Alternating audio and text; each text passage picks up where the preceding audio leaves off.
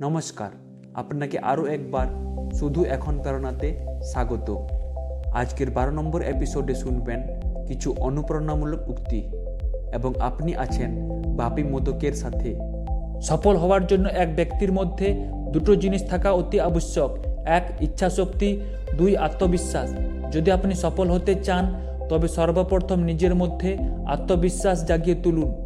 অজ্ঞানতা হলো এমন একটি জিনিস যেটি মানুষের সব থেকে বড় শত্রু রূপে গণ্য হয়। নিজের ক্ষমতা অনুসারেই জীবনে বড় লক্ষ্য নির্ধারিত করা উচিত।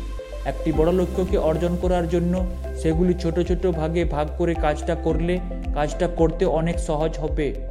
আশা এমন একটি সমাধান যেটি মানুষকে জীবিত থাকার জন্য প্রেরণা দেয়, উল্লাস প্রদান করে আর সাফল্যের জন্য পথ দেখায়।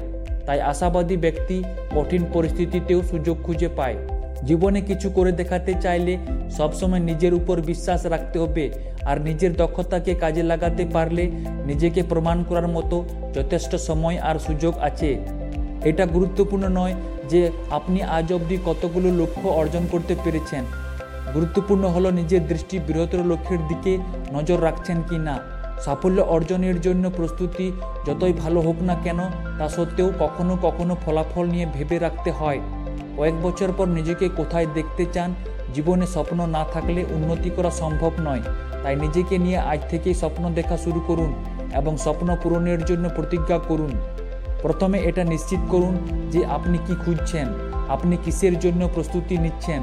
দ্রুত লক্ষ্যে পৌঁছতে, নিজের অগ্রাধিকারের ভিত্তিতে কাজ শুরু করা উচিত। এক ব্যক্তি বড় পদক্ষেপ তখনই নেই যখন তার সংকল্প স্বপ্নের থেকেও বড় হয়ে ওঠে। যখন রাত দিন নিষ্ঠার সঙ্গে সেই সংকল্পের জন্য উদ্যোগ নেই, তখন সেই সংকল্প বাস্তবায়নের সময় তার চেষ্টা তার স্বপ্নের থেকেও যখন বড় হয়ে যায়, তখন সফলতা নিজে পায়ে হেঁটে তার কাছে আসে। শেষ অবধি শোনার জন্য অসংখ্য ধন্যবাদ। আবার দেখা হবে পরবর্তী এপিসোডে ততক্ষণ কনফিডেন্ট থাকুন মোটিভেটেড থাকুন।